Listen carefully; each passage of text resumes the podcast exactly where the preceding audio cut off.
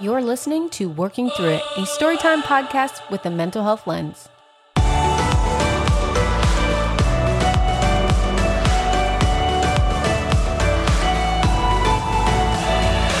Is your traumatic past robbing you of a hopeful future? Well, today we're here to talk about it.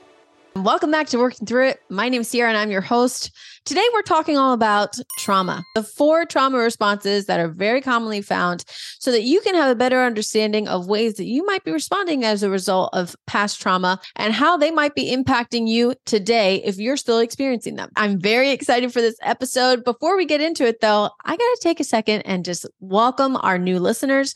If you're tuning in for the first time on Amazon Music or on Spotify or Apple Podcasts, welcome. I'm excited to be here because I know that this is going to be a great way to be able to engage with you. So welcome. All right, here we go. Let's get into it. Today, we're unpacking the four trauma responses and helping you to understand a little bit more about some signs that there's some trauma left in your life that you may want to be curious about. Maybe there's some trauma left there to unpack. Before we do that, let me make the disclaimer that there is no such thing as a specific type of trauma. Trauma is not event specific. It is person specific, meaning it's all about how the person experiences that experience. And I also need to make the disclaimer, if you're new here, I always say, and this is true, there are some very common responses that you're going to hear on today's episode. And I have to acknowledge the fact that it does not mean that one is better than the other. These responses were there for a reason. They served you for a purpose to help you survive what it is that you went through. With that said, today's episode is really special because we are talking all about trauma, which is one of the big things that I have worked with and specialized in for years. Before opening my agency, I was the program director for an anti-human trafficking agency. I, before that, I helped with a private adoption agency um, that worked with women who were homeless and helping them to find a place for themselves. And then if they chose to put the baby up for adoption, connecting them with a family that could take them. Um, so with that said, trauma is something that I am very passionate about. I am also a survivor of childhood sexual abuse from a distant family member. Um, and so trauma is something not only that I've, I'm an expert in because of my education, but also because of my own experiences. All that to say, when I'm talking today, I'm going to be telling a little bit of my story, a little bit of some other people's stories, but I want to make sure that I explain that while some of these are really commonly known trauma responses, you're going to want to stick around for the last one because it's not as commonly known, but it is one hundred percent clinically proven. Let's get into it. Number one, the fight response. The fight response is a response that you're going to find with somebody who has usually been through something and they've had to defend themselves. They may, whether it's an emotional or a physical threat, they will oftentimes find themselves feeling very defensive, feeling sometimes even aggressive. Um, and it's a response where once they were in a situation where they were physically or emotionally threatened, they felt they needed to protect themselves. And the best way that they could protect themselves was to combat whatever that was. And so whether it was in an argument or physical threat, um, they fought to get out of that situation. Now, somebody who has that response in a situation where they're not necessarily having a traumatic experience, and like I said before, trauma is person-specific, because all trauma is, is your brain is trying to process something, but your nervous system got overwhelmed from the, how traumatic that was because your heart rate got to a certain point, which meant that we stopped engaging this part of your brain, started engaging this part of your brain, which is in fight in charge of fight or flight. Then your brain released things like cortisol and all these other things like adrenaline, and your body is no longer trying to figure out how to fix the problem. It just wants to survive the problem, and it's going to do it the best way that it can. And so sometimes that might be to fight. Um, but when you're not in that situation, but you are prone to having that as your trauma response, when you still feel an emotional threat, um, even if it's not traumatic, that person may be very argumentative. Um, they may feel the need to defend themselves when they're in a situation, um, whether that's somebody who sometimes can be physically aggressive. Um, and I do want to say that, you know, prior to um, starting the podcast, I did work with couples. I was in uh, Gottman trained therapist, which is a type of therapy. Um, but it, it's really incredible because one of the things that they talk about that I learned in that training with um, John Gottman and Julie Gottman is that when uh, there's somebody who is abusive or when there's abuse, you want to also look at if it's uh, characterological. So if somebody has a fight response, you're oftentimes going to see that they tend to want to get confrontational.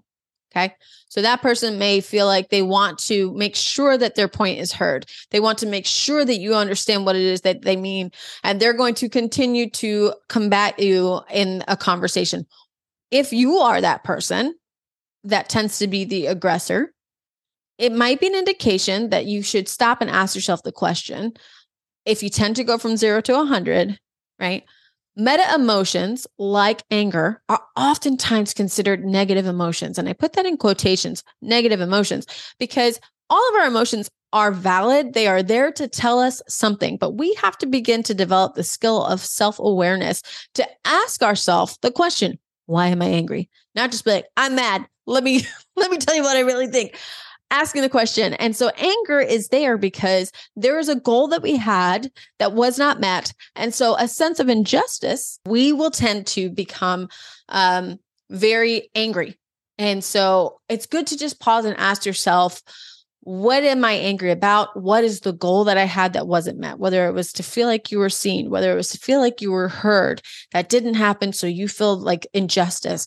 So then being able to say, I feel like I'm not being heard, rather than just saying, you know, you're not listening to me. You never listen to me. Let me tell you what I, you're going to listen to what I have to say, you know, and I'm not saying that's how you respond, but if you notice that that's how you respond, something to be curious about.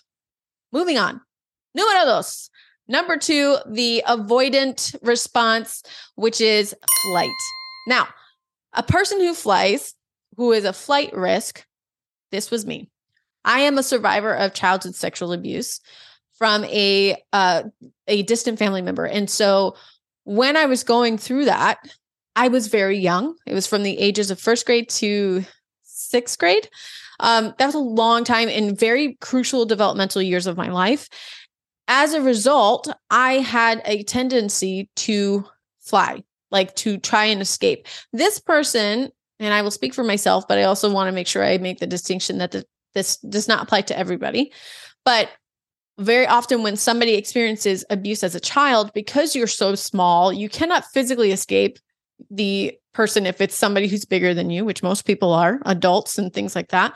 Um, and so you will try to escape mentally. And so this is where you're going to see somebody who kind of dissociates or has a hard time um, staying in a situation. This person may feel like they always want to make sure that they're the one driving. They become very controlling. They become the person who wants to make sure that they always have an exit. They're very aware of um, when they're not in control, feeling emotionally threatened. And that may be because they need to know that they can escape when they want to. I one hundred percent recognize for myself that that is something that I feel I need. I need to be able to say that I can get out of a situation. Um, and even if it's not something that's horrible, let's say it's even a hangout and I start getting really anxious because I drove with everybody. I didn't get a car until I was twenty years old.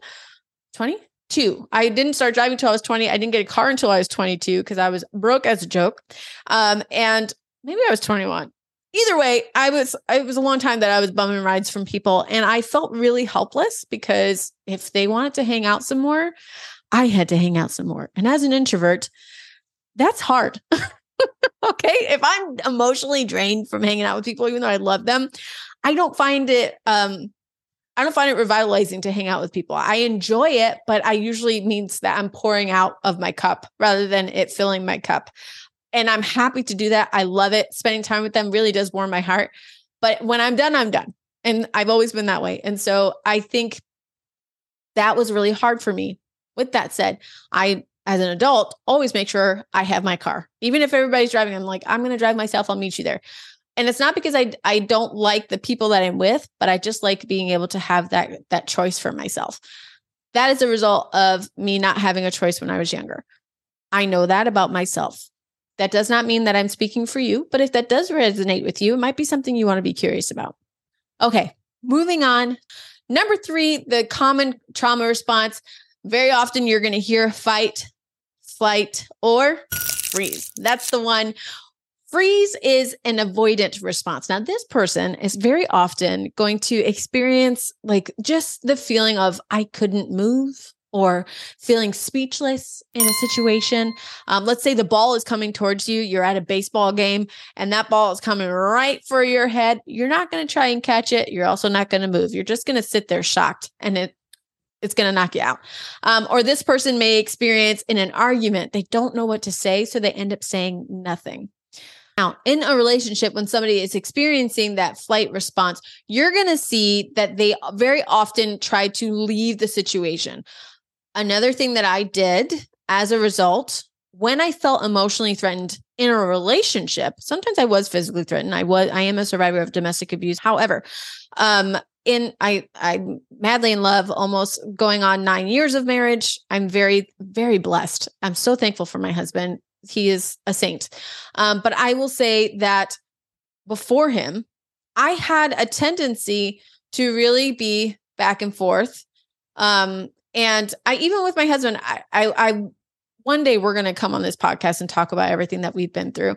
Um, but I will say that even from a young age, when I started dating, I think I was like a sophomore in high school or freshman, um, my first serious relationship, I felt emotionally threatened anytime there was an argument, and I didn't know how to deal with it. I didn't know how to communicate how I felt because that was just not something that I practiced because I carried the secret of my abuse for so long. And so I very often would suppress um, how I felt. And so instead, I would just be like, listen, this isn't working for me. And I would cut things off. And then I would change my mind because I realized I really liked that person. And then I would get back with them. And then I would change my mind. And then I would, and I would, these poor guys, these poor kids, I put them through a lot when I was in a relationship because I would, I would um, roller coaster a lot and end things and get back together. That was my response because of a flight response that I had. I had to escape that. And the only way that I could was to break things off. Now, thankfully, I did years of therapy to work through that and understand that response. But I do want to normalize that, that, that served me well at the time when I was young and going through my abuse to um, mentally escape, right? Or physically escape. I had to do it to survive. And sometimes that's what happens in relationships if you tend to be a person who has a flight response. So being able to recognize that is the first step. If you're listening to this and you're like, oh my gosh, that's me. It might be something to be curious about. It might be something for you to consider either talking to someone, talking to a therapist, someone you trust, and really learning how to understand your feelings, how to give them space, how to acknowledge them, and how to really process those things. It's very important. I would say, um, I don't think that any of these responses, one is better than the other, or one is worse than the other. They're just what you did to survive the best way that you could. Okay. So we've talked about three out of the four trauma responses. We talked about fight, right? That person who may be a little more combatant. We've talked about flight, that person who usually will try to get out of the situation physically or emotionally. And then we've also talked about the freeze response. Now, that person who just does not know what to do. They're overwhelmed. They know what they want to do, but they can't physically make themselves do it. And now we are on to number four. Thanks so much for staying with me, by the way. This is the one response, guys, that I feel like is just now starting to be talked about, but is very, very common. Number four of the trauma responses is fawning. Now, I'm not sure if you know about it, so let me break it down a little bit. This person who experiences or exhibits fawning behavior, right? This is a common response of someone who has coped with a trauma by kind of blending in. They're very different from a freeze response because a freeze response is not necessarily blending in. They're really just staying very like, I'm just, you know, gonna like a deer in headlights. A person who's fawning takes on the characteristics of more like a chameleon as opposed to a deer in headlights. They're going to take on um, and be more like the thermometer versus the thermostat in the room. So they're going to be very similar. This person may tend to um, change the way that they speak, change the way that they dress, change the things that they like in order to fit into a social setting. Um, and so that person, I really think it's important to acknowledge that when you have a tendency to fawn, you also will likely have a very hard time being able to truly understand what it is that you want, because you spend so much time paying attention to what everybody else wants. So this person may tend to have a hard time making a decision, making, uh, choosing things that they like, being able to express how they feel, because they put everybody else's needs above themselves. And that will sometimes be as a result of something that they experienced when they were younger or as an adult, where they were put in a social setting or in a particular setting where the person, they were in an environment where the, maybe there was somebody who was aggressive. And the best way that they could survive that was to try and just comply. So whether it was um, a bully and they just instead, you know, also ended up becoming a bully just to try and make sure that they were at the bottom of the totem pole. Somebody who has a tendency to struggle being able to express what it is that they want, being able to say what it is that they feel, um, because when they were in an emotionally or physically threatening setting, some point in their life, um, the best way that they could survive that was to really become more chameleon-like. Sometimes when we're developing, uh, growing up, when we're in a social setting, we're going to, you know, start to dress a certain way. You are not broken for having these responses. You are not less than for having these type of responses when you're put in a, an emotional or physically threatening situation.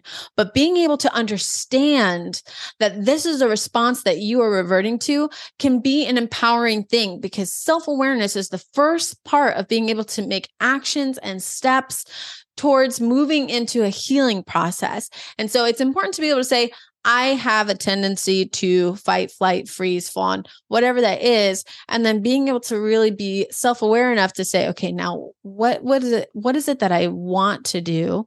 And what is it, am I responding out of my trauma and fear or anxiety, or, and, and being able to say, what is the reality of my situation? Am I safe? Am, is it okay for me to, do I need to respond this way?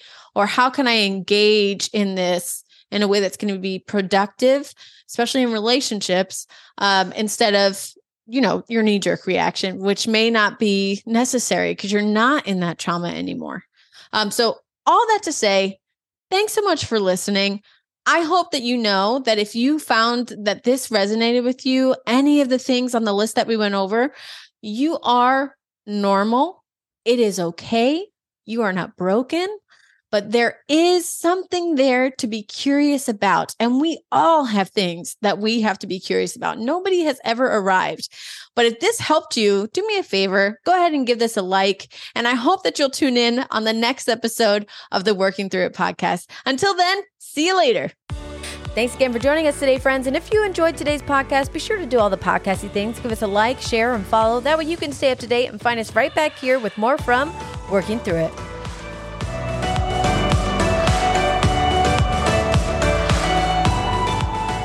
Working Through It is a Storytime podcast and is not intended for mental health services or advice. If you or someone you know is in emotional distress, contact nine eight eight via text or call to be connected to your local crisis center.